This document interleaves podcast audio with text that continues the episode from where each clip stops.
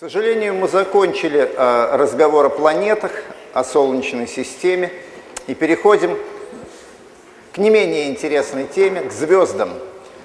Я по традиции потушу свет, вы по традиции не будете записывать ничего, а будете слушать и смотреть.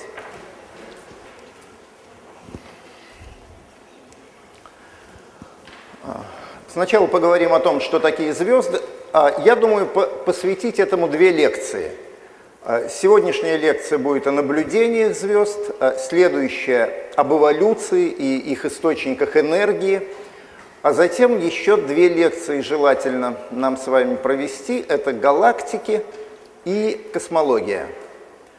Но посмотрим, как дело пойдет. Может быть, не четыре впереди, а только три лекции. Это зависит от того, как у вас сессия подойдет, и вы уже будете напряжены или нет. Мне бы хотелось четыре, но минимум три лекции еще будет.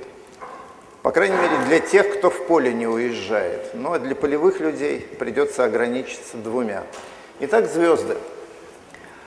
Главная особенность звезд, их отличие от планет – масса. Можно было бы сказать размер, глядя на эту картинку. Вы ее уже видели, здесь реальный размер, в едином масштабе представлена наша звезда Солнце и ряд планет, где Земля отнюдь не самая крупная, а почти незаметная – ну, действительно, большинство, по крайней мере, те звезды, которые мы реально наблюдаем в телескоп, они имеют гигантский размер. Солнце в сто раз больше Земли. Но размер – это все-таки не главная характеристика. Я покажу вам со временем звезды, которые меньше земного шара. И тем не менее это звезды. А вот главное, что отличает их от планет, это масса. А масса диктует физику внутренняя жизнь планеты и внутренняя жизнь звезды совершенно различаются. Если планета – это, в общем, инертное тело, какие-то химические процессы в ней происходят, но, по крайней мере, производство новых элементов таблицы Менделеева в планетах невозможно, то звезда – это фабрика по производству новых химических элементов. Это термоядерный реактор, природный термоядерный реактор. И, собственно говоря, в этом состоит определение звезды. По определению звезда – это массивное космическое тело, в недрах которого происходят термоядерные реакции. Давайте посмотрим, насколько звезды велики по размеру, сильно ли, ли они отличаются от планет. Вот ряд звезд, а, ближайших к нам, а внизу самая маленькая, самый маленький шарик – это крупнейшая планета Солнечной системы – Юпитер – как видите, фатального различия в размерах мы не наблюдаем. Есть звезды чуть-чуть больше Юпитера по размеру, есть в 5, Солнце в 10 раз больше по диаметру, но надо учитывать, что средняя плотность планетного вещества и средняя плотность звездного вещества близки – если у Юпитера где-то полтора грамма на кубический сантиметр, то и у Солнца полтора грамма на кубический сантиметр, средняя плотность. То есть близка к плотности воды. Но при диаметре в 10 раз большем Юпитер имеет, возводим в куб, в тысячу раз большую массу. Э, простите, Солнце имеет в тысячу раз большую массу, чем Юпитер, и в сотни тысяч раз большую массу, чем Земля.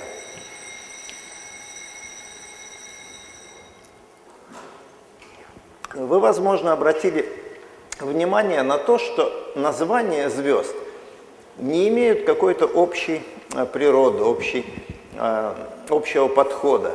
А, они э, и исторические, и современные, и с какими-то цифровыми обозначениями, и с буквами греческого алфавита, там, альфа, кентавра, бета, тельца – к сожалению, названия звезд не приведены в удобную единую систему, и в этом еще вот, э, отличие астрономии от более молодых наук, химии, физики. У нас очень много таких атовизмов в области терминологии, и, наверное, со временем это придет все в систему, но пока мы э, используем совершенно разрозненную, разнородную систему названий и для планет, и для звезд, и для всех прочих космических объектов. Но об этом мы еще поговорим. Когда вообще звезды начали изучать? Ну, с одной стороны, миллионы лет назад, когда человек посмотрел на небо, он уже увидел звезды, но реальное научное изучение звезд началось позже, причем намного позже, чем был изобретен телескоп. К сожалению, в первые телескопы вот такого примитивного а, качества, примитивной механики и оптики не намного больше звезд было видно, чем невооруженным глазом. Имея небольшой диаметр объектива и огромную длину, а иначе не получалось хорошего изображения в таких телескопах 16, 17, 18 веков, вы не увидите э, бледные, слабо светящиеся объекты на небе. Говорят, что это приборы с низкой э, светосилой, так же, как вот длиннофокусные объективы, тоже низкосветосильные. Поэтому первые э, звездные телескопы появились с созданием э, гигантов вот, двухметрового диаметра э, в середине 19 века. Но и в них приходилось смотреть глазом, и не намного больше звезд было видно, чем невооруженным глазом на небе. И, наконец, в середине 19 века родилась фотография, к концу 19 века она достигла вполне ощутимого качества – и телескопы преобразились, теперь это стали фотоаппараты, которые могут длительно накапливать свет, глядя на одно и то же а, место на небе, на одну и ту же область. И главным а, качеством телескопов стала их точность видения, точность поворота вокруг оси, а, необходимая для того, чтобы изображение не смещалось на фотографии, на фотопластинке. И вот уже такие телескопы, а у них особое название возникло – астрографы, астрограф, то есть фотографирующие звезды.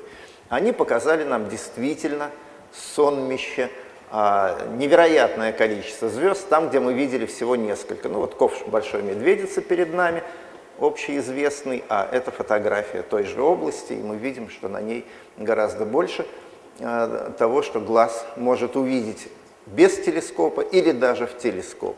И сегодня это а, двигает науку о звездах. А каковы обозначения звезд? Вот кусочек карты звездного неба. И глядя на любую такую карту, вы увидите границы созвездий, яркие светила, черными точками по традиции, они не светлыми обозначены звезды, и рядом с ними буквы. Обычно это буквы греческого алфавита. Это первая система, первая попытка дать звездам имена. Она состоялась еще до изобретения телескопа. Немецкий картограф Иоганн Байер составил первый атлас звездного неба в 1603 году, примерно за 7-8 лет до изобретения, до начала использования телескопов. И ярким звездам дал э, имена в виде греческих букв. Обычный его подход состоял в том, чтобы в каждом созвездии самую яркую звезду обозначить буквой альфа, вторую по яркости бета и так далее до конца греческого алфавита. Если не хватало греческих букв, а есть созвездия, где много ярких звезд, он использовал латинские буквы. Сначала прописные, потом заглавные. И, надо сказать, эта первая попытка настолько э, прижилась, что до сих пор вот спустя 400 лет мы пользуемся этими названиями. Альфа – стрельца, бета – водолея, обычно яркие звезды именно по этой байеровской системе и называют. Но у большинства ярких звезд есть и исторические имена, вот тот же ковш Большой Медведицы, и примерно две сотни исторических имен – Мецар, Мегрец, Бенетнаш и так далее, Сириус, Капелла – Альдебаран. Э, около двух сотен имен как-то закрепились в истории науки, в основном они арабские. Профессионалы редко ими пользуются, но любители астрономии их хорошо знают. Почему-то именно на ковше Большой Медведицы система Байера дала сбой. Почему-то Байеру захотелось не в порядке убывания блеска, яркости звезд распределить буквы э, греческого алфавита, а просто по порядку их положения в ковше. Альфа, бета, гамма, дельта и так далее. Эпсилон, зета, это. Вы видите, я специально выписал здесь звездные величины этих первых э, семи звезд ковша. И видно, что никакого порядка э, в их э, яркости нет. Вот почему, не знаю почему, теперь уже не у кого спросить. Почему Байер именно так нанес их, эти буквы на карту звездного неба. Но у большинства созвездий действительно альфа самая яркая, бета вторая по яркости и так далее, вплоть до 26 буквы греческого алфавита. Сегодня только на э, картах или э, электронных э, программах, предназначенных для любителей астрономии, вы встретите имена звезд, вот эти старые латинские и арабские имена. Профессионалы ими не пользуются, но, по крайней мере, имеют их в виду, чтобы э, в случае каких-то интересных наблюдений, сделанных любителями астрономии, а такое бывает часто – понять, о какой звезде идет речь. И вот тут заключается большая проблема. Дело в том, что у большинства звезд на небе не одно имя или не одно обозначение, ну, как, скажем, у химического элемента в таблице Менделеева, а несколько. Причем иногда очень много. Вот для примера я здесь показал вам фотографию одной из ближайших звезд, это Альфа Кентавра, ну, ближайшая из ярких звезд к нам – и выписал несколько ее общеизвестных имен. Она и Ригель Кентаврус, и Талиман, и Альфа. Ну, кто говорит Центавра, кто Кентавра, я предпочитаю Кентавра. И по разным другим каталогам у нее есть свои обозначения. Вот известный каталог Bright Stars, ярких звезд, и Variable Stars, каталог наш московский. Я посмотрел э, в специальном э, списке имен звезд, и у меня не хватило места, чтобы вот тут нанести все имена одной звезды. Представляете, как сложно иногда бывает понять, о чем же идет речь. Один астроном по одному каталогу указывает имя этой звезды, другой по другому. Нужна какая-то, если не а, единая система, то, по крайней мере, система кросс-идентификации, чтобы, войдя с одним именем, вы могли бы получить в ответ все остальные имена звезды и понять, о чем идет речь. Конечно, астрономы, как только появилась сеть, интернет, так они создали свои э, кросс-идентификационные списки и единые каталоги. Те, кто когда-либо из вас заинтересуется данными о звездах или о галактиках, или вообще о чем-либо, лежащем за пределами Солнечной системы, могут войти в единую базу данных, давным-давно, уже лет 30 назад созданную астрономами. Она физически э, размещается во Франции, в городе, ну, раньше этот город назывался Страсбург, когда был немецким, а теперь он называется Страсбур. Ну, понятно, о чем идет речь, на границе Франции и э, Германии. И там находится единый центр астрономических данных, куда постоянно стекаются результаты измерений, наблюдений, оценок, расчетов, касающиеся всех астрономических объектов. Вот все, что за пределами Солнечной системы, находится в базе данных Симбат. Есть и базы, конечно, по объектам Солнечной системы. Все это там можно найти. Постоянно сидят люди, которые проверяют, чистят, а, улучшают эти данные, Имена этих людей почти никому не известны, но это как раз те, кто поддерживает высокий научный уровень в нашей области науки, в астрономии, не давая ошибкам просочиться, сравнивая измерения разных людей, то есть постоянно поддерживая то, что называется астрономическая точность измерений. А, ну, Симбат и Симбат легко найти по поисковику, адрес можно не записывать, хотя он тут мелко у меня выведен. Что касается имен звезд, у некоторых может... Вот давайте вернемся на два кадра сюда, или даже, или даже куда? А, вот сюда. Может быть, кто-то из вас обратил внимание на имя вот этой невзрачной звездочки, звезда Каптейна. Разумеется, возникло подозрение, что Каптейн – это какой-то астроном – Иначе почему это звезда его? А, это действительно так. Это голландский астроном, очень известный. Какие же имена дают звездам? Неужели астрономы узурпировали это дело и свои имена присваивают звездам? Может быть, кто-то из вас слышал, что есть такие специальные конторы, которые за деньги могут присвоить имя звезде. Да? Слышали такое? в виде э, такого подарка можно своей любимой или своему любимому начальнику или нелюбимому начальнику предложить вот э, сертификат, где будет сказано, что эта звезда носит теперь имя Ивана Ивановича Иванова или того хуже. И насколько это все правомочно? Дело вот в чем. Действительно, а, можно найти, если покопаться как следует, вот я привел этот список, э, около дюжины звезд, носящих имена астрономов. Значит ли это, что мы узурпировали это дело, никому не разрешаем, а сами свои имена присваиваем? Нет, ничего подобного. Э, по решению Международного астрономического союза, а это организация для нас святая, это вот наше мировое сообщество астрономов, э, имена разным объектам присваивают э, по-разному. Например, тем объектам, появление которых можно случайно пропустить, не заметить, комета, быстро пролетающая мимо Земли, мимо Солнца – астероид, который появился и скрылся где-то в глубинах.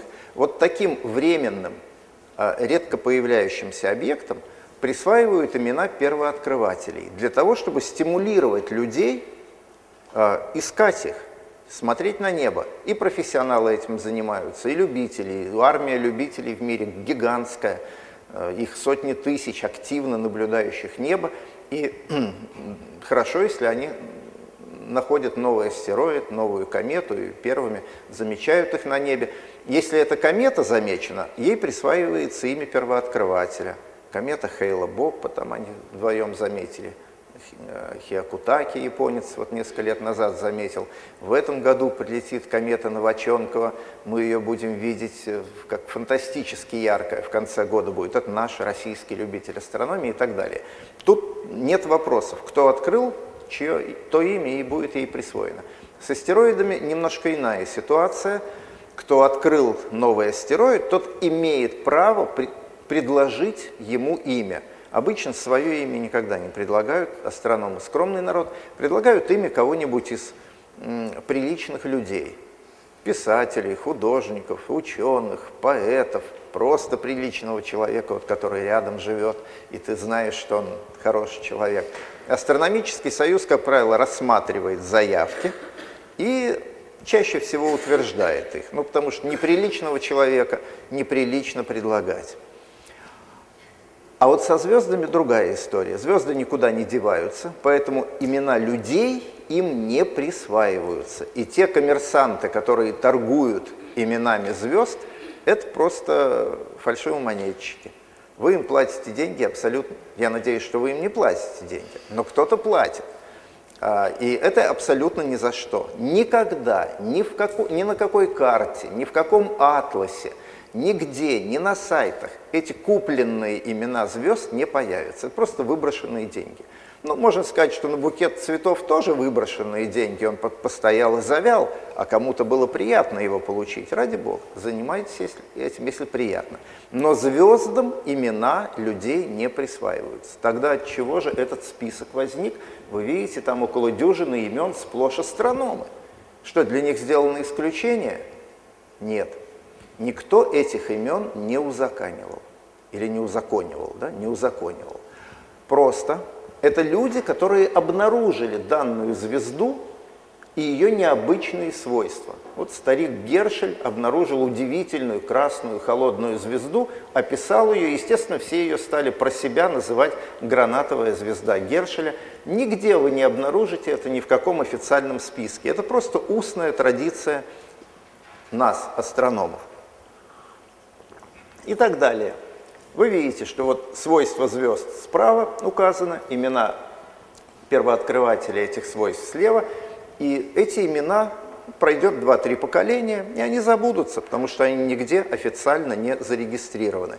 Просто мы, свидетели этого открытия, естественно, называем это открытие именем того человека, который впервые его совершил. Иногда это настолько сложно, что просто по-другому и нельзя, так сказать, почтить этого человека. Вот один такой случай я вам расскажу, чтобы представляли себе, а, как это бывает.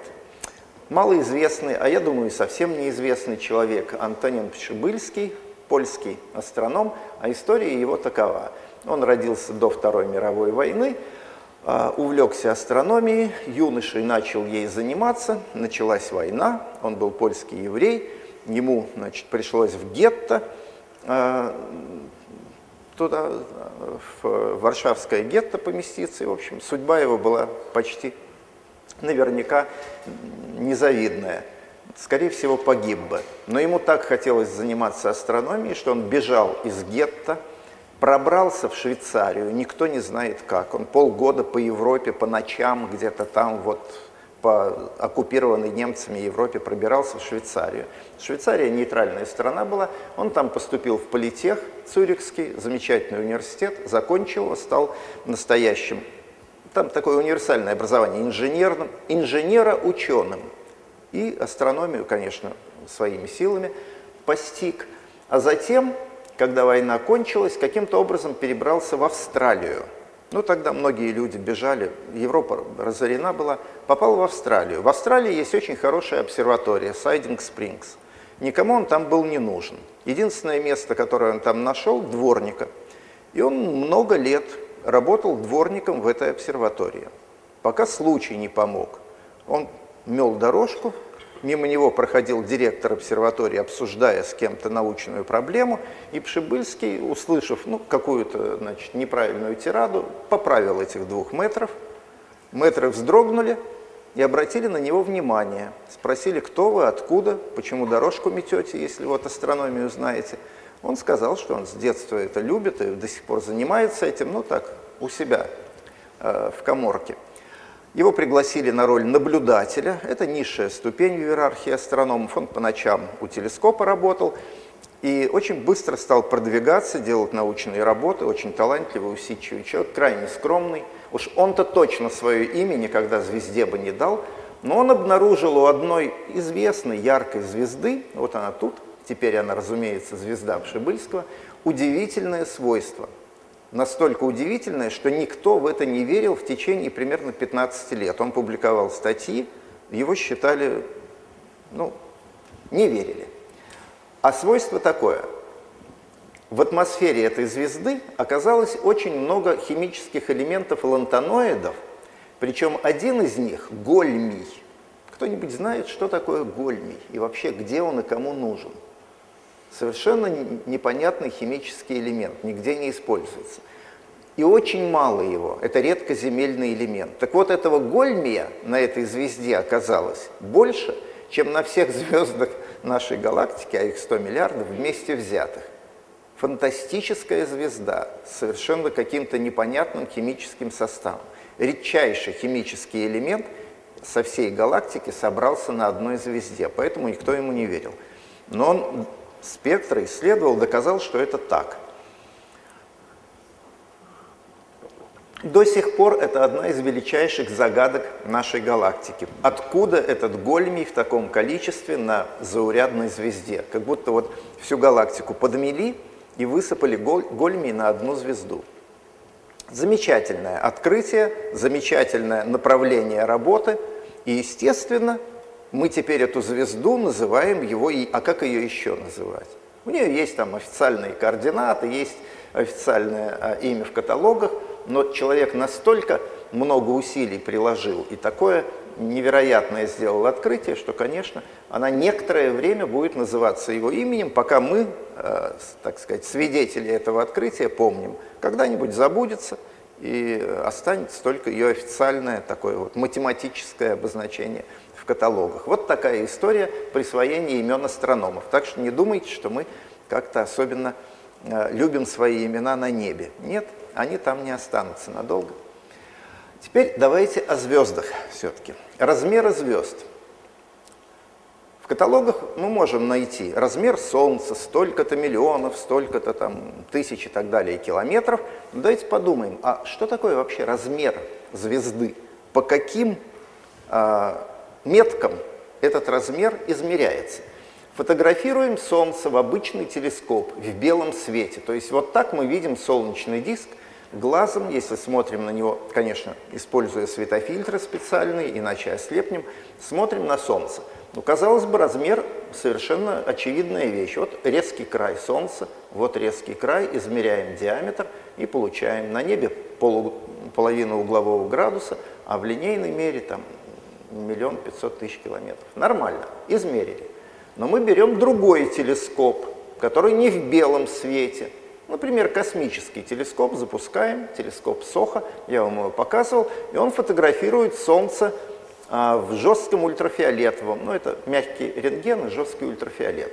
И мы видим, что не ограничивается Солнце вот этой вот строгой линией, что у него есть детали, которые выходят за пределы вот этого диска, и атмосфера, которая тянется куда-то еще там. Может быть, это размер. А, в момент полного солнечного затмения мы убеждаемся, что и не это – что детали солнечной атмосферы тянутся намного дальше, чем его диск, видимый в белом свете на фоне э, дневного голубого неба. Если мы э, дневной свет, голубой э, свет, рассеянный в атмосфере, исключаем момент затмения, то на фоне темного ночного неба видим гораздо более протяженную атмосферу звезды. Так что, когда мы говорим о размере звезды, надо уточнять, в каких лучах и каким образом мы эту звезду наблюдаем. Вот еще более поразительный пример – это звезда Бетельгейзе, Альфа Ориона. Э, Орион мы уже не раз с вами видели на картинках, давайте посмотрим на эту звезду. Это единственная звезда, которую удается сфотографировать с, ну, не, не с Земли, но от Земли, то есть с помощью космического телескопа Хаббл, Э, не как точку, а как все-таки тело ощутимого размера. Вот эта фотография, сделанная телескопом Хаббл. Даже на ней мы с трудом можем указать, а где же, собственно, граница диска этой звезды. То ли здесь, то ли здесь, а возможно еще и дальше. Но, по крайней мере, убеждаемся, что это очень большая звезда. Для примера тут диаметр орбиты Земли в том же масштабе, диаметр а, орбиты Юпитера, как видим, диаметр Бетельгейза на этой фотографии существенно превосходит орбиту э, Юпитера. То есть можно сказать, что она большая. А насколько большая? Давайте проверять. А, с помощью оптического наземного телескопа, а точнее говоря, системы телес... из трех телескопов, образующих интерферометр, я вам показывал такую возможность, несколько телескопов объединяют свой свет единым образом, и четкость изображения повышается. Мы можем различить оптический диск этой звезды. Ну, казалось бы, да, вот мы измерили ее размер, по крайней мере, угловой размер измерили, 45 а, тысячных долей угловой секунды. Ну и зная расстояние до звезды, можем вычислить и линейный размер. Однако не все так просто. Вместо этого телескопа берем другой телескоп, который чувствителен к излучению слабо светящейся атмосферы звезды. И видим, что вот этим диском не ограничивается Бетельгейзе, что у нее какие-то мощные потоки э, убегают с поверхности звезды, очевидно, убегают, видны струи в разных направлениях, и таким образом звезда толще, чем нам это казалось сначала. Берем следующий инструмент. Вот смотрите, то, что вы сейчас видите здесь, на следующей фотографии – вот это специальной заслоночкой прикрыто, и мы видим гораздо более обширную холодную корону, холодное гало э, из вещества, недавно покинувшего эту звезду. Это пылевая, ну, газопылевая оболочка, протянувшаяся, обратите внимание, на тысячу астрономических единиц. Астрономические единицы – это радиус орбиты Земли. Тысяча астрономических единиц – это гораздо больше нашей Солнечной системы, намного больше. То есть вот куда протянулась звезда, эта оболочка медленно расширяется вокруг нее, и, очевидно, это тоже часть ее тела звездного. Так что о размере звезд можно говорить, только точно указывая, каким именно способом вы этот размер измеряете. Либо это размер атмосферы, либо размер потоков, то есть плотного звездного ветра, уходящего от звезды, либо размер плотного тела, внутренней части, основной массы звезды. Тогда понятно будет, что это такое. Теперь давайте обратим внимание на цвет звезд. О чем он нам говорит? Ну, мы знаем, звезды горячие тела, гре, э, нагреты, потому и светятся. И общие соображения подсказывают нам, что тело, нагретое до не очень высокой температуры, светится таким оранжевым, красным светом, до более высокой температуры желтоватым, а когда мы разогрели тело как следует, оно до белого коления доведено. То есть спектр излучения горячего тела смещается от красного к голубому при повышении температуры. Но вот, казалось бы, перед нами цветная фотография, и мы сразу можем заключить, что голубые звезды горячие, а красные холодные. Обычно это так. Действительно, по цветному снимку звезды в первом приближении можно оценить ее температуру. Красные звезды холодные, ну, относительно холодные, там 2-3 тысячи градусов кельвинов. А голубые звезды более горячие, 20-30 тысяч кельвинов. Но очень часто можно и промахнуться. В чем тут дело? Разве звезда, разве цвет зависит не только от температуры поверхности? Конечно, не только. Давайте вспомним, как меняется цвет Солнца по мере того, как оно э, из зенита движется к горизонту и вот-вот зайдет за горизонт, и мы знаем, что оно в зените, там, высоко над горизонтом белое, а вблизи горизонта красноватое и оранжевое. Цвет Солнца меняется для нас, наблюдателей на Земле, но ведь само-то Солнце не изменилось, значит, среда между нами и Солнцем влияет на его цвет. Чем ближе наша звезда к горизонту, чем, тем сквозь большую толщу атмосферы проходит его свет. И большее количество солнечных лучей в атмосфере рассеивается. Когда Солнце высоко над горизонтом, оно, его лучи протыкают атмосферу быстро, по небольшой э, толщине, и перпендикулярно слою земной атмосферы рассеиваются только самые голубые лучи. Когда Солнце склоняется к закату, и его лучи сквозь большую толщу атмосферы проходят, то рассеиваются и желтые, и зеленые, и остаются не рассеявшимися, только красные. И вот мы видим диск Солнца красноватым. Такая же история может быть с любой звездой. Только здесь уже надо думать не об атмосфере Земли, а о том веществе, которое заполняет космос между нами и наблюдаемой звездой.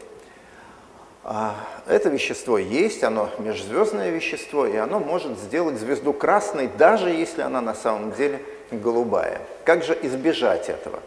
Лучше всего смотреть не на цвет звезды, а изучить ее спектр.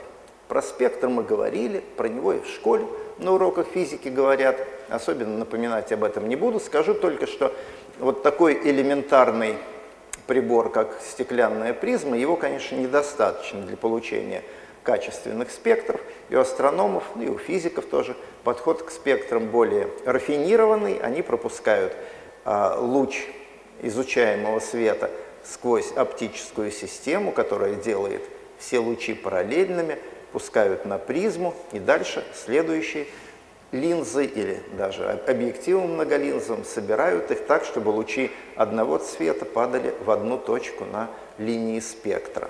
Куда-то сюда голубые в одно место, красные в другое, все промежуточные между ними. Тогда спектр получается более качественным. Вот перед вами спектры звезд. Здесь всего два спектра.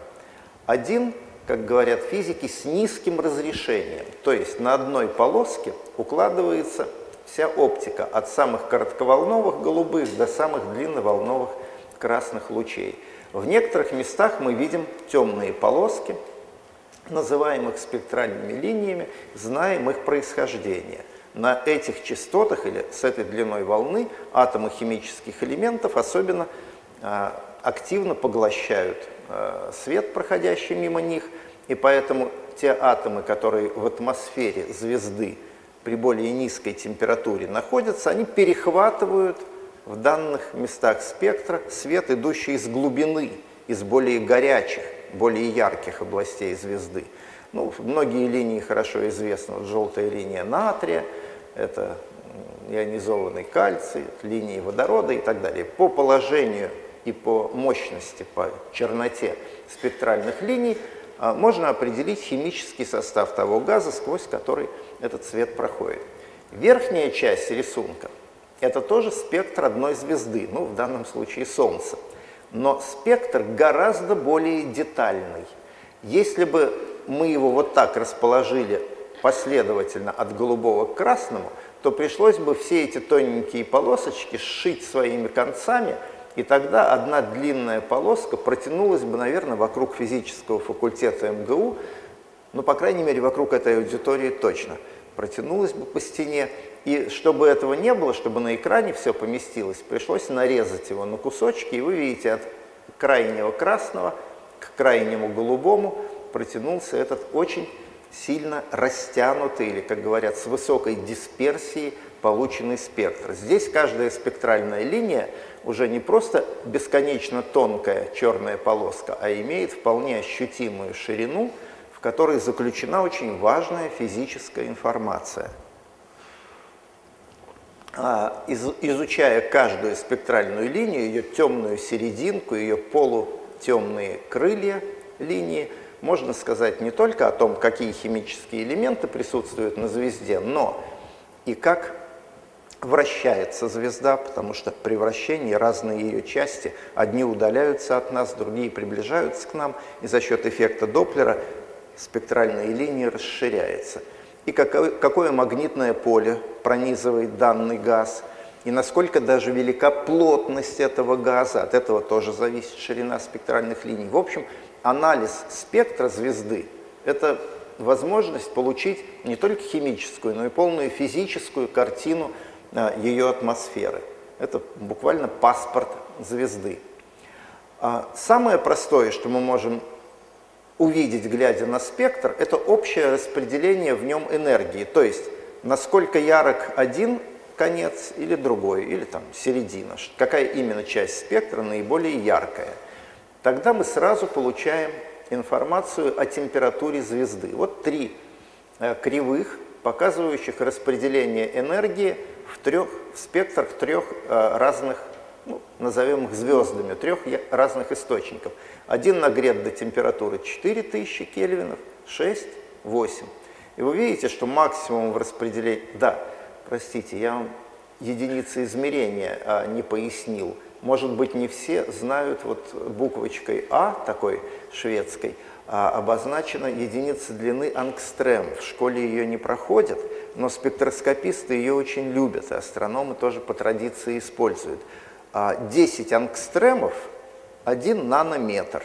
Вообще-то надо, конечно, в нанометрах считать. Система Си, она общеупотребительная, но спектроскописты и вообще физики любят внесистемные единицы – и вот в данном случае ангстремы, 10 тысяч ангстрем – это 1000 нанометров. Итак, а, максимум в излучении относительно холодного тела лежит а, в, жел... ну, в, в красноватой области спектра, скажем так.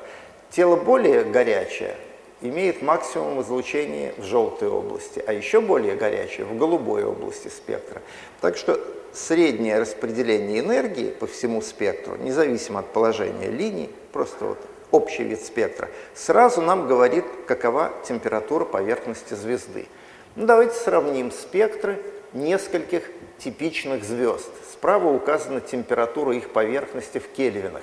От десятков тысяч до тысяч и до вот совсем холодных звезд, там 1, 2, 3 тысячи кельвинов.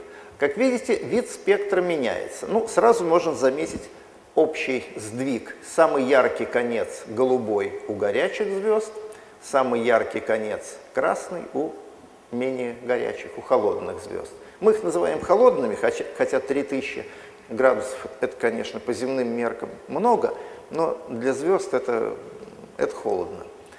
Наше Солнце имеет температуру около 6, ну, 5 1800 э, кельвинов, вот спектр нашего Солнца.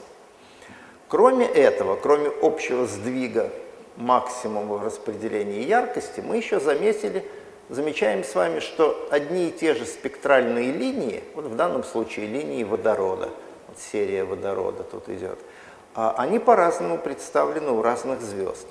Например, у самых горячих звезд мы почти не видим линии водорода – С понижением температуры они становятся более выраженными. Вот звезда с очень яркими, четкими линиями водорода.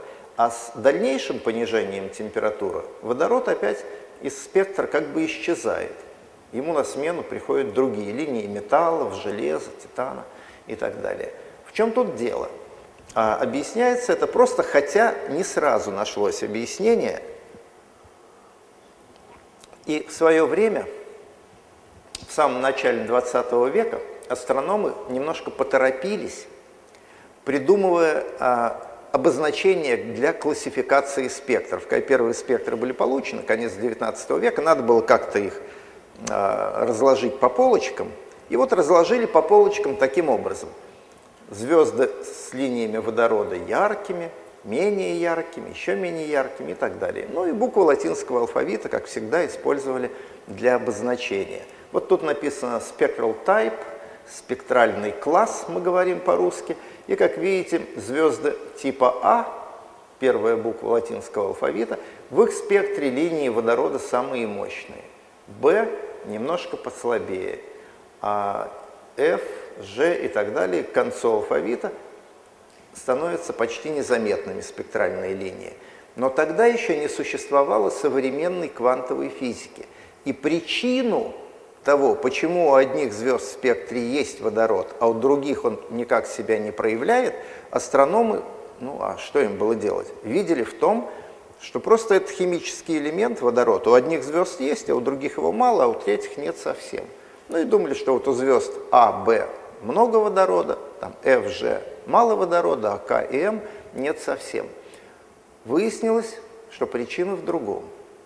По мере нагревания, вот если мы расположили ряд звезд по температуре от самых холодных к самым горячим, у холодных звезд есть водород, но при этих низких температурах он не возбуждается и никак не проявляет себя в спектре. Мы переходим к более горячим звездам, вот звездам с температурой 8-10 тысяч кельвинов на поверхности. И водород начинает возбуждаться, электроны прыгают по уровням, и в спектре появляются линии. С переходом к еще более горячим звездам с температурой 30-40 тысяч кельвинов водород ионизуется, электрон отрывается от протона, и можно сказать, что водорода нет. Есть море протонов, и море электронов, а как таковых атомов водорода уже нет, некому, так сказать, формировать линии этого химического элемента. Пришлось переставить местами а, спектральную классификацию, и теперь она вдоль последовательности температур, а это настоящая физическая последовательность от самых горячих к самым холодным, а, имеет вот такие обозначения ОБА, ФЖ, К, М, Н, ну и еще немножечко, э, несколько букв внизу, я вам сейчас покажу. А, студенты-астрономы на первом курсе обязаны запомнить эту классификацию, и англоязычные студенты очень много придумали мнемонических фраз, с помощью которых эта последовательность букв запоминается. Я вот навсегда запомнил одну. «О, be fine girl, kiss me». Э, и там еще дальше «right now». А, идет. Ну вот, э, видимо, студентам этого не забыть. Ночью разбудишь, вспомнят. А, вот так, а, так можно описать последовательность свойств звезд вдоль последовательности спектральных классов. От голубых к красным а, меняется видимый цвет звезд, меняется температура их поверхности от десятков тысяч к единицам тысяч кельвинов, меняется интенсивность спектральных линий.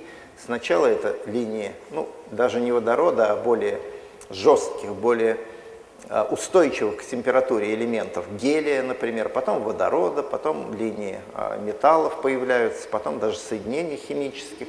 Ну и тут типичные представители этих классов звезд.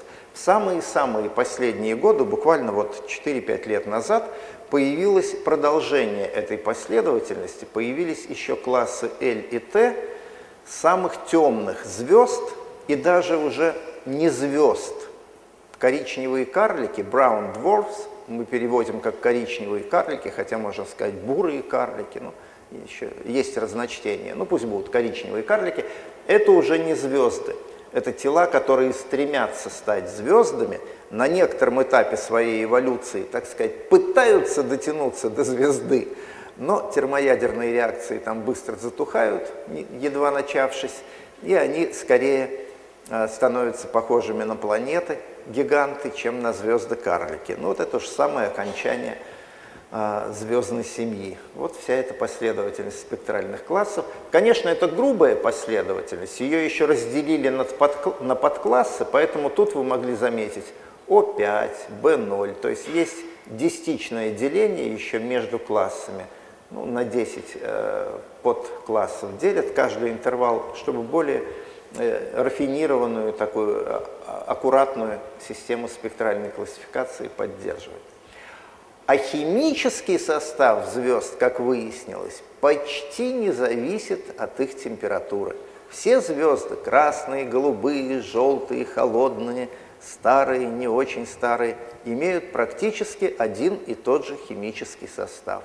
Он удивительно стабилен, и вот как он представлен.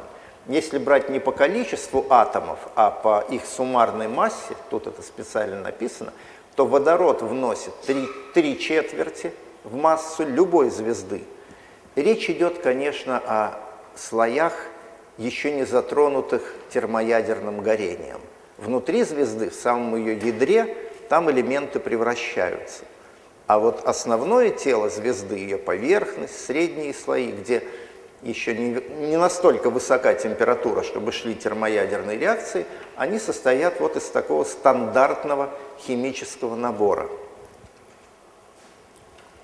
Три четверти водорода и четверть гелия. На этом можно было бы поставить точку.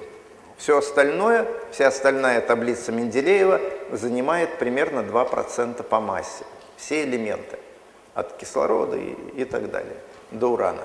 Но эти элементы очень важны. Я уж не говорю о том, что они важны для нас. Из них сделана планета Земля и наше тело, которое отнюдь не на три четверти из водорода состоит и уж точно не содержит гелия. А, эти элементы для нас важны, они производятся в недрах звезды, но никогда не составляют ее основной массы. Всегда это какие-то проценты, а у некоторых звезд, даже у старых звезд, доли процентов. То есть вся таблица Менделеева э, в осадке, в остатке. А вот истинное тело звезды – это водород и гелий. Кстати, не только звезды. Наши планеты – Юпитер, Сатурн – примерно такой же химический состав имеют три четверти водорода, четверть гелия и там совсем капелька, как специи, как приправа к основному блюду, а, тяжелые. Кстати говоря, астрономы вот про все химические элементы, кроме водорода и гелия, говорят тяжелые элементы. Содержание тяжелых элементов. Вроде бы кислород, азот, углерод не такие уж и тяжелые, но в нашей традиции астрономической называть их тяжелыми элементами, в отличие от водорода и гелия. Если посмотреть более детально, то все звезды, ну, наше Солнце, например, все подобные ему звезды, а их большинство, а, содержат а, химические элементы в убывающей последовательности. Это логарифмическая шкала, она очень-очень-очень а, круто уходит наверх. Тут тысячи миллиардов, а тут единицы по количеству атомов.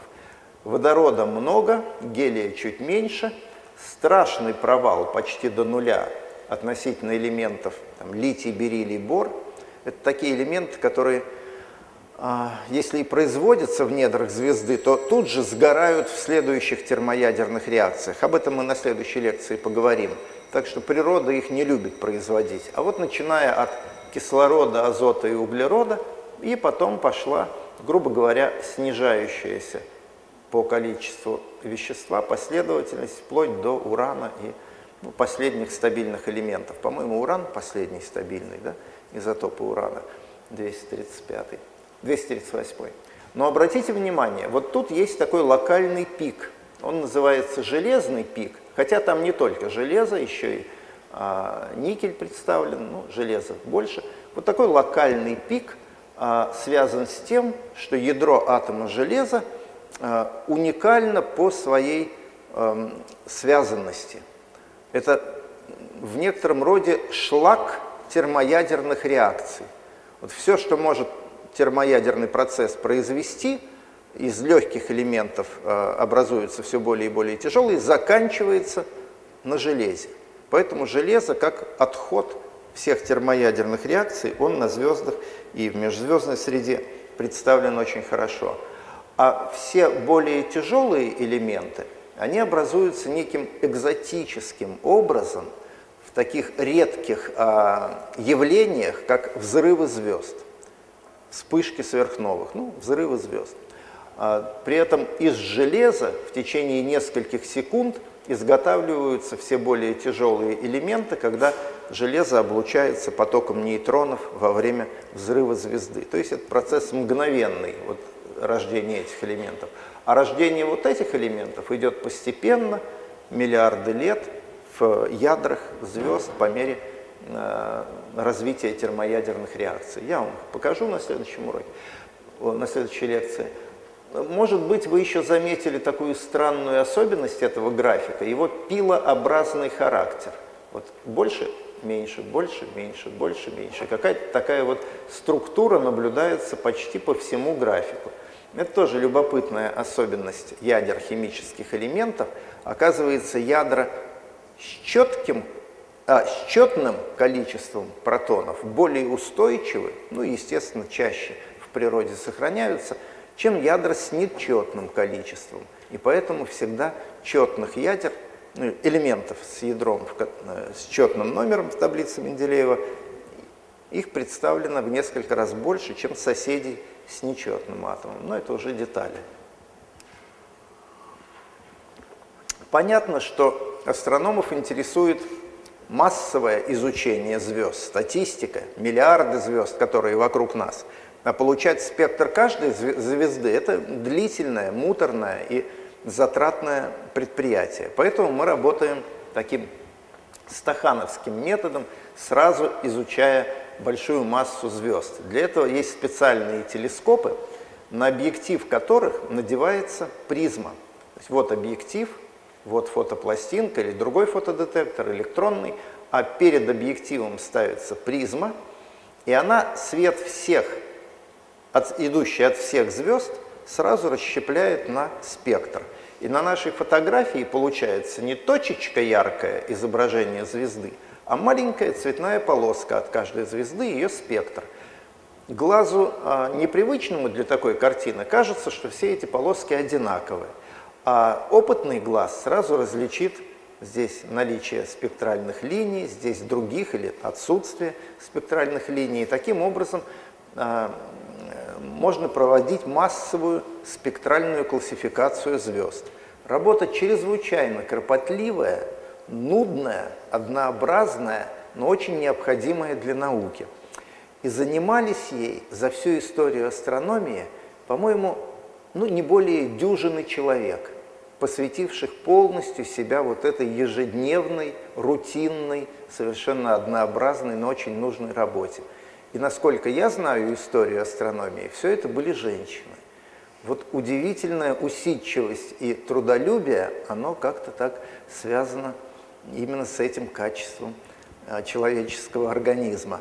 И а, мы все чрезвычайно благодарны тем, ну, в Советском Союзе, я знаю всего, ну, на территории Советского Союза, бывшей, теперь это Грузия, всего двух женщин, которые сотни тысяч а, звезд изучили вот по таким очень маленьким, невзрачным, почти неразличимым спектрам и составили чрезвычайно нужные каталоги. Вообще в науке есть масса направлений, где никогда ни Нобелевская премия не светит, ни профессорское звание, никакие отличия и вообще популярность. Но без этих людей было бы абсолютно невозможно двигаться дальше.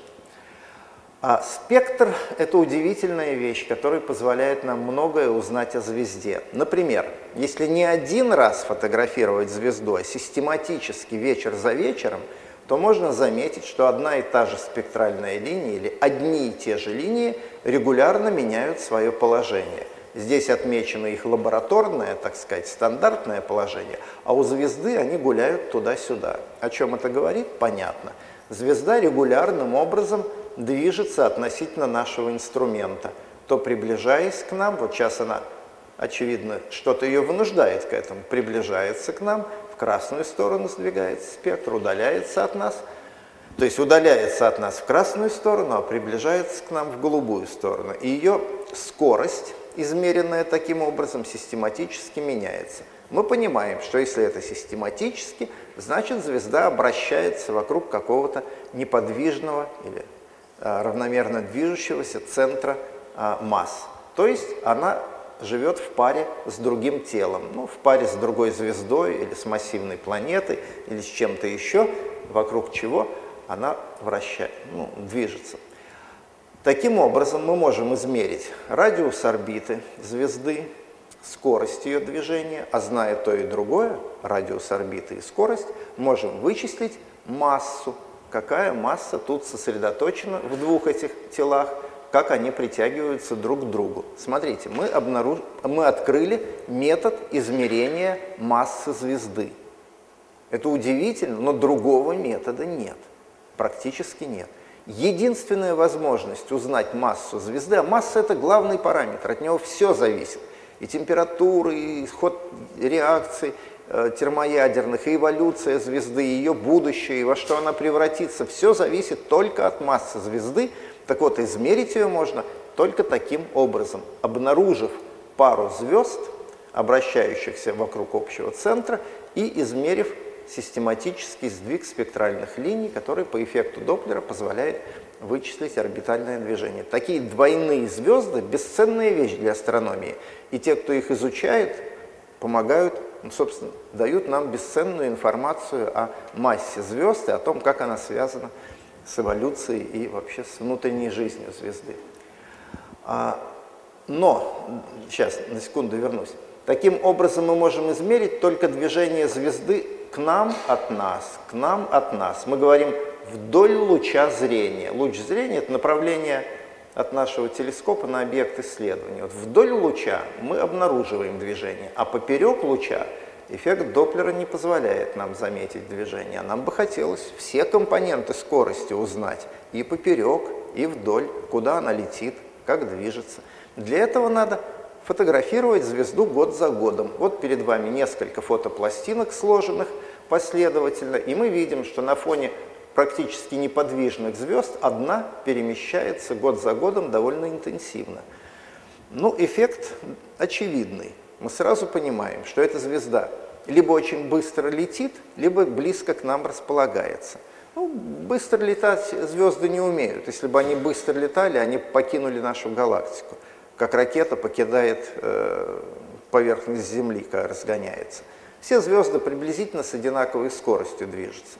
Но тот факт, что это явно на фоне других э, стремительно меняет свое положение, просто говорит о том, что она близкая. И действительно, это одна из ближайших к нам звезд, всего лишь третья по расстоянию, и открыл это быстрое движение в начале 20 века американский астроном Эдвард Барнард. И с тех пор звезду называют, вот еще один пример, звездой Барнарда. Или иногда говорят «летящая звезда Барнарда», потому что она ну, стремительно перемещается, не уследишь за ней. То есть уследить-то можно, но стремительно. Кстати, уж раз я вам эту фотографию показываю, обратите внимание, как выглядели телескопы начала 20 века. Ни электроники не было, электричество, в общем, тоже еще не применялось, все было механикой определялось, и какие вот мощные рычаги, ручки, скорее корабль, э, напоминающие, чем научный инструмент оптический. И только мужчины солидной комплекции, вот такого фермерского строения, он двухметрового роста был, могли справиться с телескопом и всю ночь крутить эти тяжелые ручки и наблюдать. А у него еще уникальное зрение было, он видел то, чего не видел почти никто на небе. Глаза были как у совы. И очень многие объекты он открыл, а потом подтверждались они только фото фотографическим путем, а люди их с нормальными глазами не видели. Вот звезда Барнарда – это уникальный пример быстро движущейся звезды. Есть и другие. А посмотрите вообще, насколько быстро может звезда менять свое положение на небе. Мы это называем собственное движение звезды. А это диск Луны для сравнения, его угловой размер 30 минут дуги. И вот за 100 лет, а это характерное время астрономических наблюдений, многие, ну, некоторые звезды заметно меняют свое положение на небе. Звезда Барнарда, самая быстро движущаяся, она за 150 лет проходит расстояние по небу, равное диаметру лунного диска. То есть за несколько столетий она вообще покинет свое созвездие, в следующее перейдет. И еще через несколько столетий тоже, потому что она рядом с нами. Эффект вам всем знаком. Когда вы на автомобиле едете, дальний пейзаж почти неподвижен, а близкие э, к обочине дороги деревья мелькают вокруг, э, в окне автомобиля, быстро проносятся назад. То же самое, близкая звезда проносится мимо нас с большой угловой скоростью. Кстати, Сириус, одна из ближайших к нам звезд, и тоже активно перемещается по небу. Теперь а, мы продолжим разговор о двойных звездах. Мы его уже начали, мы поняли, что это важная вещь, двойные звезды. И действительно в астрономии, когда говорят об изучении звезд, почти всегда имеют в виду двойные. Уж очень много у них полезных качеств. Закон Ньютона. Закон гравитации. В школьном учебнике он называется законом всемирного тяготения. Но чтобы стать всемирным, ему надо было как-то обрести а, глобальное такое а, подтверждение. Пока сам Ньютон работал и его последователи физики, а, только на Земле и у ближайших планет этот закон можно было проверить. А когда же он стал всемирным, глобальным, по, во всем объеме а, Вселенной, так сказать, имеющим право – а он стал всемирным, когда стали изучать двойные звезды, и оказалось, что они тоже подчинены и движутся в соответствии с законом Ньютона. Двойные звезды а не всегда это звезды, находящиеся близко на небе друг к другу, ведь может быть случайное совпадение. Такие двойные мы называем визуальными, то есть кажущимися, на глаз двойными. Вот типичная пара звезд разного цвета, очень красивая пара – Альберео, это бета э, цигнин, бета этого, лебедя, созвездие лебедя. А это случайное совпадение на небе, они в пространстве разнесены.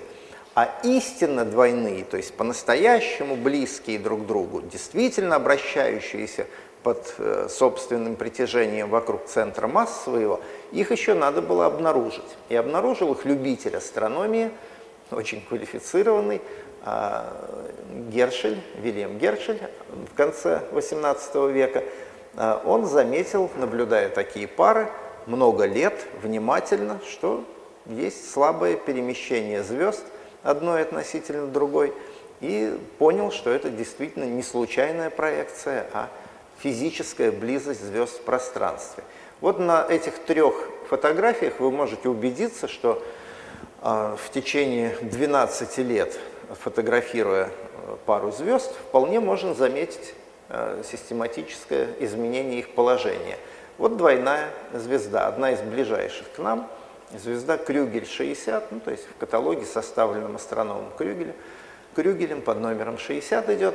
А здесь для ориентации случайная звезда оставлена в поле, чтобы вы понимали, что это не изменение ориентации телескопа или фотопластинки, а реальное движение двух компонентов, одного относительно другого. Всего лишь за 12 лет четверть оборота они сделали. Так что за 48 лет эта, двойн... эта пара звезд совершает полный оборот вокруг а, своего центра масс. Чем занимаются астрономы, когда изучают двойные звезды? Занимаются рутинной работой. Каждый вечер приходят а, в обсерваторию, наводят свой телескоп на двойную звезду и измеряют взаимное расстояние между компонентами и ориентацию этого отрезочка. И так год за годом, десятилетие за десятилетием, пока не накопится достаточно информации, чтобы можно было видимую орбиту звезды провести. Обычно более яркий компонент берут за центр и относительно него рисуют видимую траекторию, которую удалось за годы наблюдений а, построить. Но, очевидно, это не орбита звезды, это ее проекция на небо. А плоскость орбитальная, конечно, ориентирована по-другому. И надо еще математическими методами развернуть, как бы, выпрямить плоскость орбиты, и тогда мы будем видеть истинное движение одной звезды относительно другой. Это рутинная, очень однообразная работа, но совершенно необходимая, если мы вообще что-то хотим о звездах узнать. То есть измерить их массу и другие параметры. Этой работой всю жизнь занималась, занимались лучшие астрономы, их совсем немного. Вот, например, орбита ближайшей к нам звезды, Альфа Кентавра, она состоит из двух компонентов. Альфа Кентавра А более яркая и Б менее яркая. На небе она, конечно, выглядит как слившееся светило, но когда вы большое увеличение делаете, то можно их разделить по отдельности увидеть. И вот год за годом это яркий компонент, он в центр обычно, э, система координат ставится, и относительно него просматривается орбита более слабой звездочкой, его называют вторичным компонентом. А, человек, который а, очень много двойных звезд открыл, он же создал лучшую в России, дореволюционной России обсерваторию, Пулковскую обсерваторию в Санкт-Петербурге. Это Василий Яковлевич Струве, немец по происхождению, его пригласили к нам работать, и он очень ответственно к этому отнесся, создал прекрасную обсерваторию и открыл на ней более трех тысяч двойных звезд и исследовал их движение. Потом у Струве целая плеяда была а, потомков. Сын, внук, правнук, и все они были астрономами, и все очень, ну, очень или не очень великими, но известными, и возглавляли Пулковскую обсерваторию, после революции в Штаты переехали, и там Отто Струве уже четвер... пятого поколения был известным астрономом, и каждый занимался вот этой рутинной работой. Ну, пожалуй, наиболее известен среди исследователей двойных звезд Роберт Эйкин, или Эткин его иногда называют, или Айткин, а, американский астроном. Вот представьте себе, ваша научная работа заключается в том, чтобы в течение 40 или 50 лет, то есть всю карьеру научную, вы каждый день приходите на обсерваторию, открываете телескоп и примерно 300-350 двойных звезд измеряете вот так расстояние, угол, расстояние, угол, расстояние, угол. А днем составляете каталог этих наблюдений. И все. Вот это вся ваша научная деятельность. Казалось бы, это жизнь, прожитая напрасно. На самом деле все тысячи астрономов благодарны этому человеку за его совершенно самоотверженный труд. Для такой работы специально сохраняют старые телескопы. Во-первых, потому что они все длиннофокусные, а чем больше длина фокуса, ну, фотографы это знают, тем больше масштаб, то есть ну, увеличение вашего телескопа. И четче различаются, разделяются два компонента а, двойной системы. Иногда это очень непростое дело, сейчас я вам покажу, насколько непростое. А второе, если вы уже начали наблюдать одну звезду на каком-то телескопе, то чтобы не, не возникло систематических ошибок, связанных со сменой инструмента, надо продолжать на этом же инструменте наблюдения. И если вы в XIX веке их начали, то продолжайте весь XX век и сохраните свой телескоп, передайте его потомкам, и в XXI веке, что говоря, вот именно это и происходит, это телескоп XIX века, в XXI он работает, выполняет те же функции, но уже, конечно, другие люди их осуществляют, э, следующее поколение астрономов, но это необходимая работа, потому что звезды не так уж быстро движутся. Давайте посмотрим, что такое вообще угол. Вот типичный угол в астрономии – это одна угловая секунда. Примерно до такого состояния атмосфера размазывает нам изображение и из точки делает кляксу. Вот эта клякса – вот, вот эта клякса. Вот. Изображение звезды имеет диаметр примерно в одну угловую секунду. Хорошо, если два компонента видны под большим углом, 3-4 угловых секунды. Вы тогда без труда их по отдельности видите и измеряете.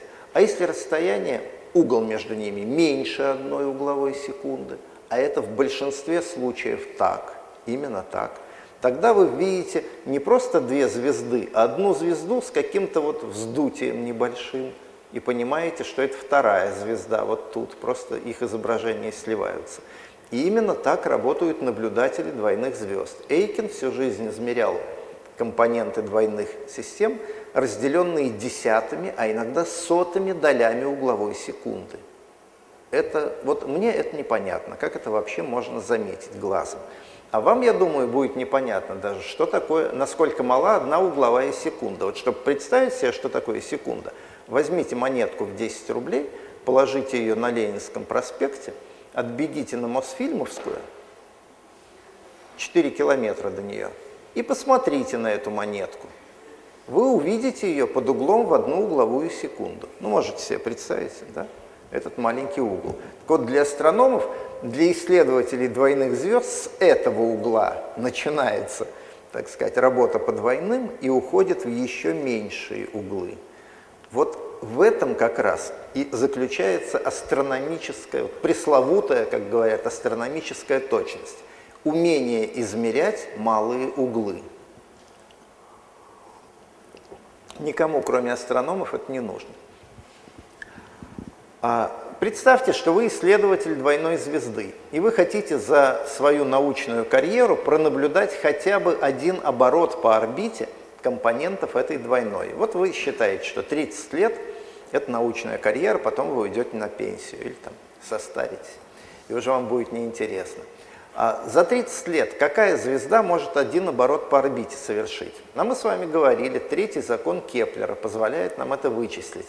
Большая полуось орбиты – масса системы, все остальное константы, π, g, постоянное тяготение. Подставляете сюда 30 а, лет и получаете, ну, масса, разумеется, массу Солнца берем, или две звезды по одной массе Солнца, и получаем размер орбиты 12 астрономических единиц.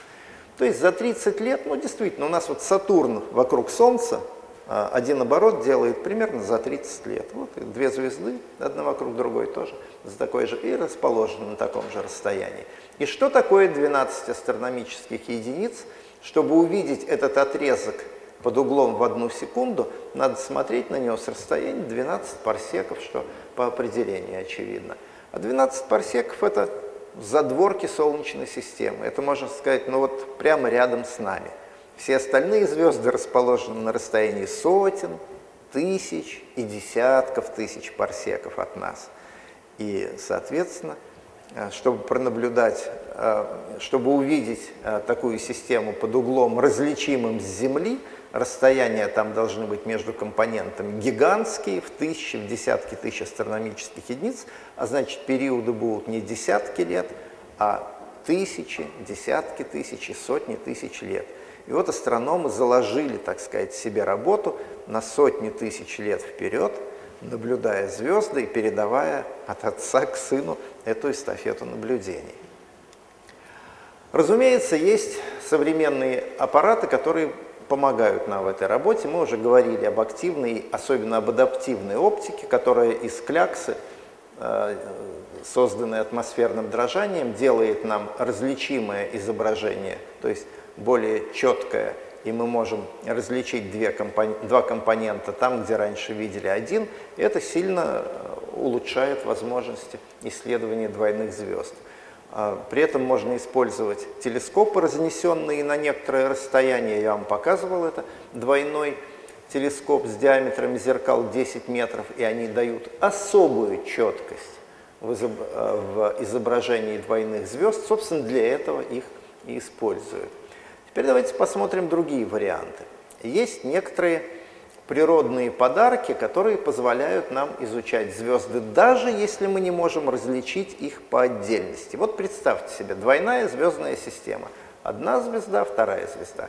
Если удача а, развернула к нам плоскость орбиты этой двойной системы так, что время от времени эти звезды закрывают друг друга – мы это называем, ну, скажем, затмениями звезд или покрытиями, то яркость будет время от времени понижаться, потому что мы тот компонент не видим, а сейчас потом не увидим этот компонент. И таким образом систематически будет изменяться яркость, что подскажет нам, ну вот другая анимашка, что подскажет нам а, природу этой звезды. Это двойная звезда, причем не просто, а затменная двойная регулярно один компонент закрывает собой другого. Очень полезный вариант. И э, очень много интересного можно узнать о звездах, пронаблюдав вот эту вот кривую блеска.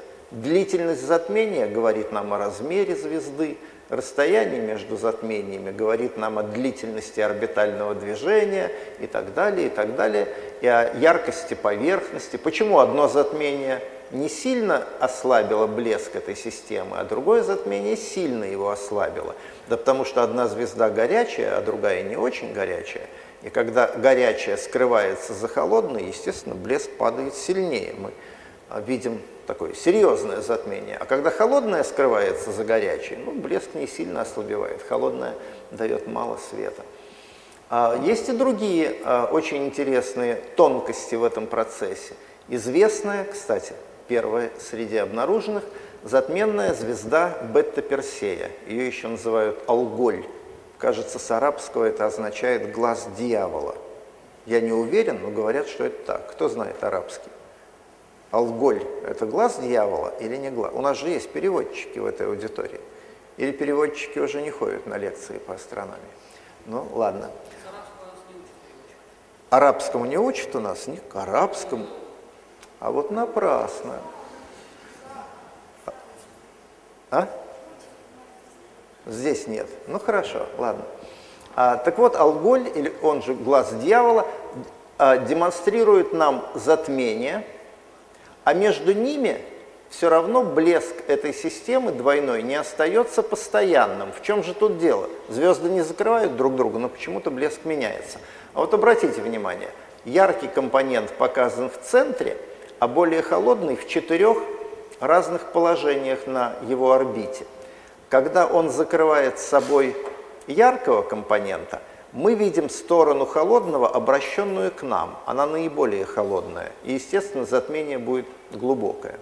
Затем холодный компонент смещается по орбите и разворачивает к нам то полушарие, на которое падает свет, ну не только свет, и э, рентген, и ультрафиолет, в общем, радиация от горячего компонента. И разогревает эту половинку холодной звезды, так что холодная у нас неоднородна ее полушарие одно, обращенное к соседу горячему, более теплое, чем другое. И постепенно разворачивая к нам свое это полушарие, она добавляет света. И мы видим, что постепенно яркость растет, растет, растет. Потом наступает затмение.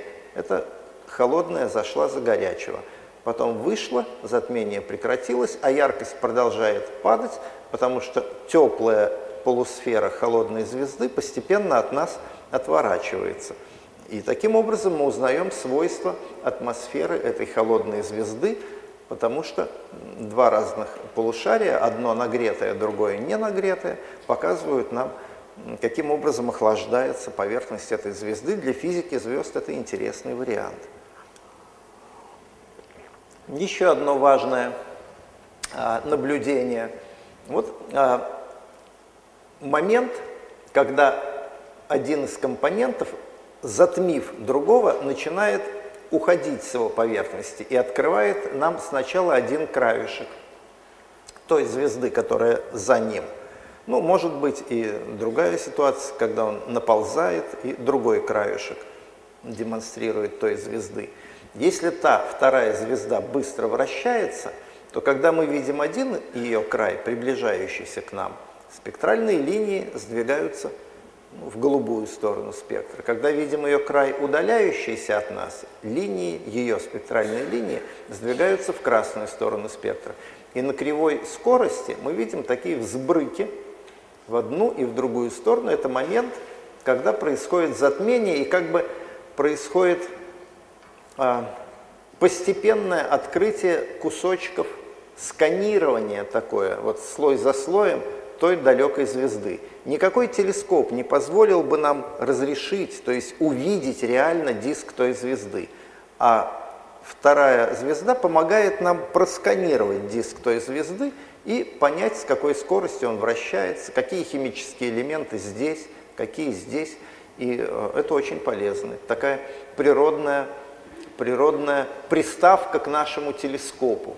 Как бы дополнительный прибор получается, который сама природа создала, чтобы мы изучили ту вот находящуюся дальше звезду.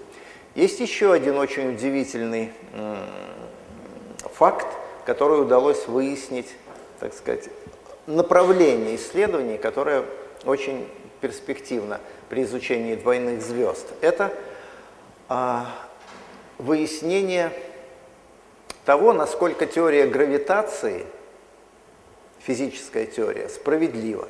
Когда-то мы были, ну не мы, а наши предшественники были уверены, что теория Ньютона – это лучшая теория гравитации, другой не было. Сто лет назад Эйнштейн показал, что теория Ньютона – это не оптимальная вещь, можно точнее построить теорию гравитации, придумал теорию относительности. И сегодня спросите любого физика, он скажет, общая теория относительности, то есть теория гравитации Эйнштейна – это то, что надо. Все эксперименты ее подтверждают. А вот не все.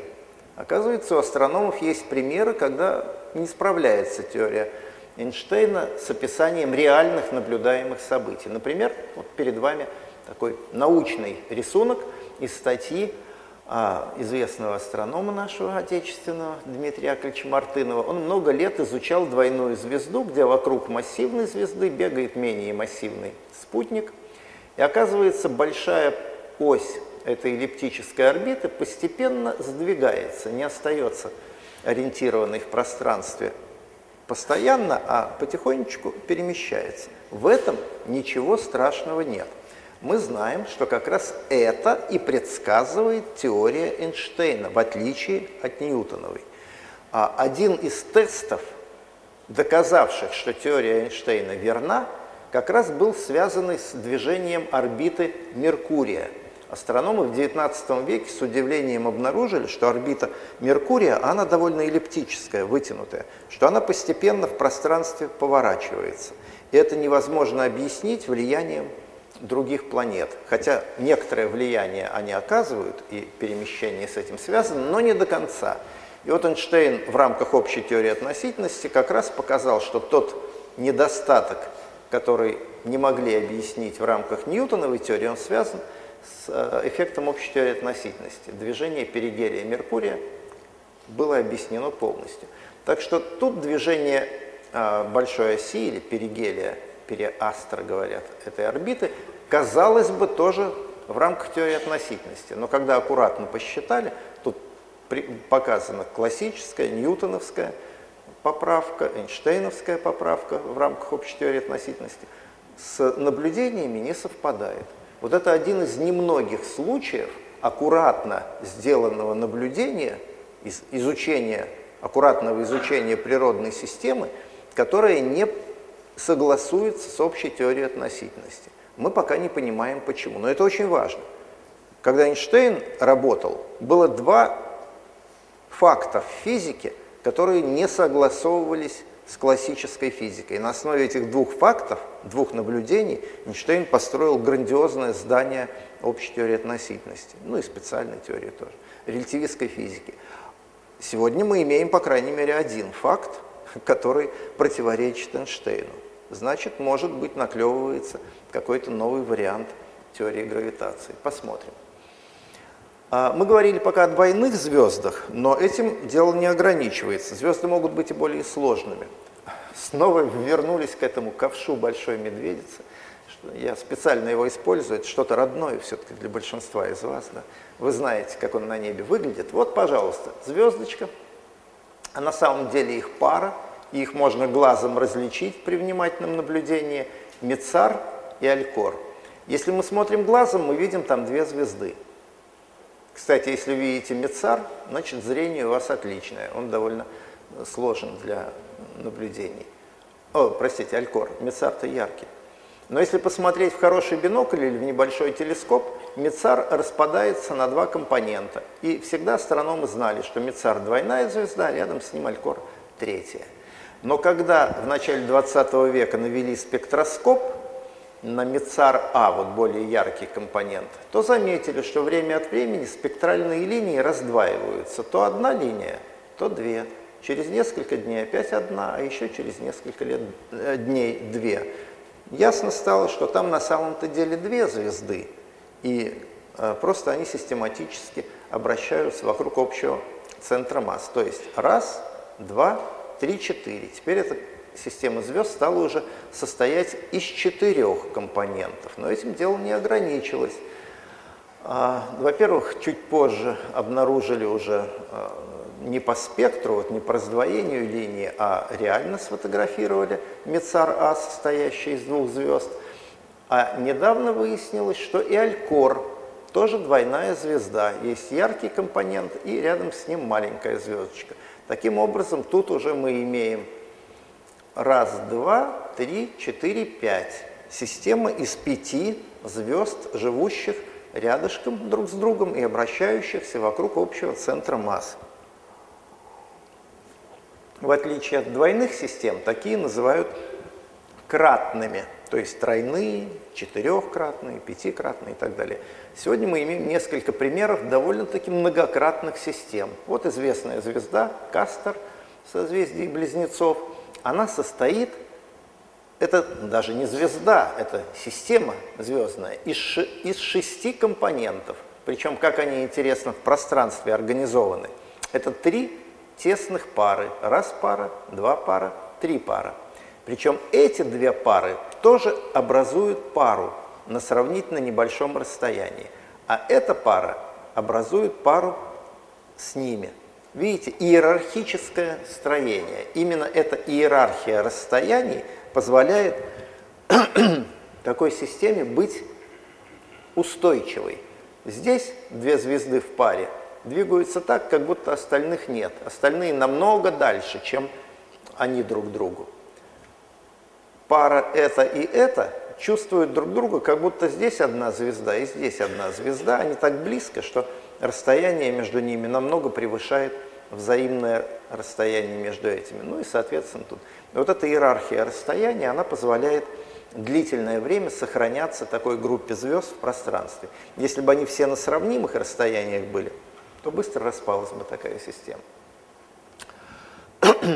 Любопытный пример двойной звезды дает нам вот это светило, самое яркое на земном небе, которое называется Сириус. В созвездии Большой Пес, альфа Большого Пса, Сириус. Наблюдая его в течение нескольких десятилетий, в XIX веке немецкий астроном Бессель обнаружил, что Сириус перемещается по небу. Помните, я вам показывал, как звезды по небу перемещаются. Барнарда звезда перемещается. Но если Барнарда летит по прямой траектории, то Сириус движется по немножко волнообразной, вот по этой вот волнообразной траектории. Ну и Бессель, конечно, понял, что это влияние второго компонента, что есть у Сириуса спутник – который пока еще не виден, вероятно, слабо светит, но, очевидно, это просто движение звезд относительно общего центра масс. Так и оказалось, спустя несколько лет после смерти Бесселя астрономы обнаружили рядом с Сириусом еще маленькую звездочку. Но вот что странно было. Движутся они так, как будто их массы сравнимы, ну, может быть, вдвое отличаются одна от другой. А блеск, то есть потоки света, в миллионы раз отличаются тот Сириус А, к которому мы привыкли, по сравнению с тем Сириусом Б, который был открыт в конце XIX века, в миллион раз ярче. Но при этом цвет его примерно такой же. Две белых звезды, но одна светит в миллион раз слабее соседки.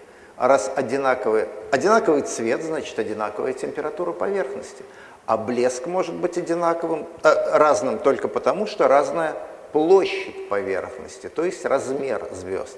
Если Сириус более или менее похож на Солнце, то расчет показывает, что его спутник по размеру не больше земного шара. Для звезд это просто микроскопический размер. И такие звездочки назвали белыми карликами. Мы еще о них будем говорить на следующей лекции. скажу, что не так давно были открыты Такие же микроскопические, но холодные звездочки, коричневые карлики, тоже в составе двойных систем. Вот один компонент, и вот другой. Это микроскопическая звезда совершенно крохотного размера, э, который раньше мы не замечали. Вообще двойственность звезд – это полезнейшее свойство для их изучения. Одна звезда – это молчаливый объект, он почти ничего о себе не рассказывает – Две звезды – это уже диалог, это уже взаимное возмущение, И э, при этом мы много... Ну вот сидит один человек и молчит, что вы о нем узнаете? А если их двое сидят и болтают друг с другом, а вы рядом, то всегда можно узнать о них гораздо больше. То же самое в системе двойной... Ну вот как пример. Я пока в физику этого дела не вдаюсь, на следующей лекции поговорим. Умирает звезда. Вот была звезда, она в предсмертных своих а, эволюциях сбросила с себя внешние слои. И мы видим, что газ разлетается. Эти, эти объекты называют планетарными туманностями, мы поговорим о них еще. Это смерть звезды. Наше Солнце будет также умирать. А газ разлетается симметрично во всех направлениях. Скорее всего, эта звезда была одиночная. Ничто рядом с ней не возмущает этого спокойного расширения газа. Берем другой пример планетарной туманности. Тоже звезда, тоже сбрасывает газ, но как необычно, а в двух диаметрально противоположных направлениях. А перпендикулярных почти мы не наблюдаем потоков сброшенного газа. Очевидно, что-то внесло а, этот диссонанс, эту асимметрию в движение газа. И мы понимаем, что, скорее всего, это двойная система, что тут вмешалась вторая звездочка где-то там рядом с ней движущаяся, мы ее не видим, но ее влияние вот таким образом ощущается. Или вот объект, мы его сравнительно недавно открыли. Так, а почему он не эволюционирует? Должен, должен. Это гифовский файл, живой. И я надеялся, он оживет на этом экране. Не оживает. Видимо, компьютеру трудно с ним справиться. Но а, несколько лет назад мы открыли вот эту звездочку, вокруг которой был такой кокон, и он стремительно стал расширяться. И к сегодняшнему дню он приобрел вот такую форму. А ну-ка еще раз. Не оживает. Странно. Дома у меня оживал. Ну ладно.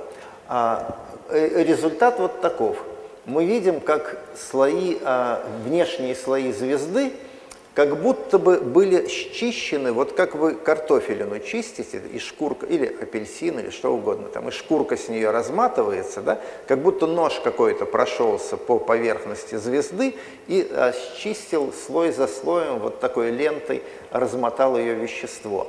Есть почти полная э, уверенность в том, что это второй, вторая звезда вмешалась в жизнь первой и вот прошлась так по ее поверхности и сбросила с нее слои вещества. Для математиков, чтобы было понятно, когда у нас а, два массивных тела обращаются вокруг общего центра масс, то всегда есть область гравитационного влияния одного тела, ну это эквипотенциальные поверхности гравитационные, область гравитационного влияния второго тела, ну и область их совместного гравитационного влияния. И ясно, что вещество либо одной звезде принадлежит, подчиняется ее гравитации, либо другой, либо находится в состоянии неустойчивого равновесия. Вот область а, пространства, которая контролируется притяжением одной звезды, а, если есть соседка, и, так сказать, вмешивается в этот процесс, называют полостью Роша. Тут вещество принадлежит этой звезды, а если попадает за пределы этой области, то уже обобществляется, либо присваивается ее соседкой. И вот такие процессы происходят в двойных системах, чрезвычайно любопытно себя проявляя. Например, у нас живет пара звезд, одна и вторая звезда. Вторая может быть небольшая, компактная, а первая звезда в конце своей жизни начинает распухать, и ее вещество выходит за пределы ее полости Роша. И тогда, попадая в точку равновесия и пересекая ее, это вещество начинает падать на соседа. Но оно не может падать просто так по прямой, потому что все это происходит во вращающейся системе. Вещество, перетекая на второй компонент, тоже сохраняет свой механический момент, момент импульса, и падает в виде такой скручивающейся спирали, тормозясь и постепенно э, приближаясь к поверхности второй звезды. А, это движение происходит с большой скоростью, и слои газа трутся друг об друга, тормозят друг друга, и это трение приводит к тому, что они нагреваются очень сильно. И вот мы видим такие удивительные системы. Одна звезда, там где-то вторая какая-то компактная звезда. Я, забегая вперед, скажу, что это обычно нейтронные звезды или черные дыры, или белые карлики, что-то такое маленькое и плотненькое, массивное. И мы даже видим, как вот из этого диска падающего вещества, а его называют аккреционный диск, а процесс падения аккреции, иногда вырываются мощные по-английски их называют джеты, мы говорим струи или реактивные струи, напоминают струю из реактивного двигателя, но как они там организованы, как происходит разгон этого вещества до скоростей, иногда сравнимых со скоростью света, мы не совсем понимаем. Вот объект, который уже лет 15, нет, уже 20 лет исследует, СС-433, ну это по каталогу там Сандулак, каталог. А двойная звезда, тут голубой гигант, тут то ли черная дыра, то ли нейтронная звезда. И вот из падающего и аккрецирующего вещества вырываются две струи со скоростью всего лишь в три раза меньшей скорости света. То есть сотни тысяч километров в секунду. Ну, 100 тысяч примерно километров в секунду. Фантастическая скорость. И как это там происходит, вот как они в этом диске разгоняются и такими тонкими струями выпрыгивают оттуда, это не очень понятно. Последнее, я понимаю, что немножко, да, извините, я перебрал время, ну давайте пять минут еще, не больше, честное слово, пять минут. А как образуются двойные системы? В принципе, три звезды, раз звезда, два звезда, три звезда, случайно встретившись в одной области пространства – могут так взаимодействовать гравитационно друг с другом, что одна из них унесет избыток энергии и улетит с увеличенной скоростью, а две других свяжутся в двойную систему и будут уже вокруг общего центра массы обращаясь, летать в виде двойной звезды. Это может быть. Вероятно, это происходит в природе, но не очень часто. Двое могут случайно столкнуться, а чтобы трое случайно столкнулись, бродя с завязанными глазами – Звезды же не выбирают пути, летают себя. Это маловероятное событие. Чаще, вероятно, происходит так. Летит звезда, встречает вторую. Если бы они были жесткими телами, ну, бильярдными шарами, а, она бы пролетела по гиперболической траектории и ушла бы себе вдаль. Но звезды деформируются, это мягкие газовые образования.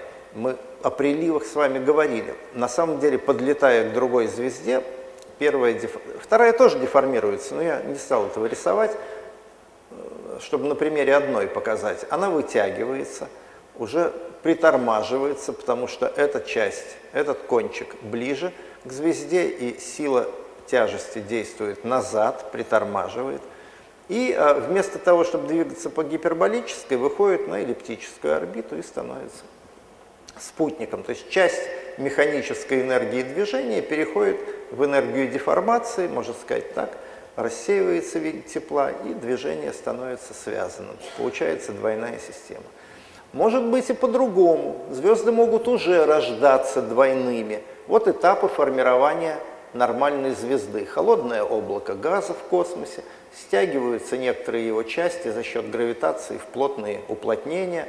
Смотрим на одно из уплотнений. Газ приближается к центру, рождается звезда, вокруг нее остатки газа продолжают двигаться по кругу, возникает диск протопланетный, и обычно это приводит к рождению планетной системы, вот как наше Солнце и наши планеты.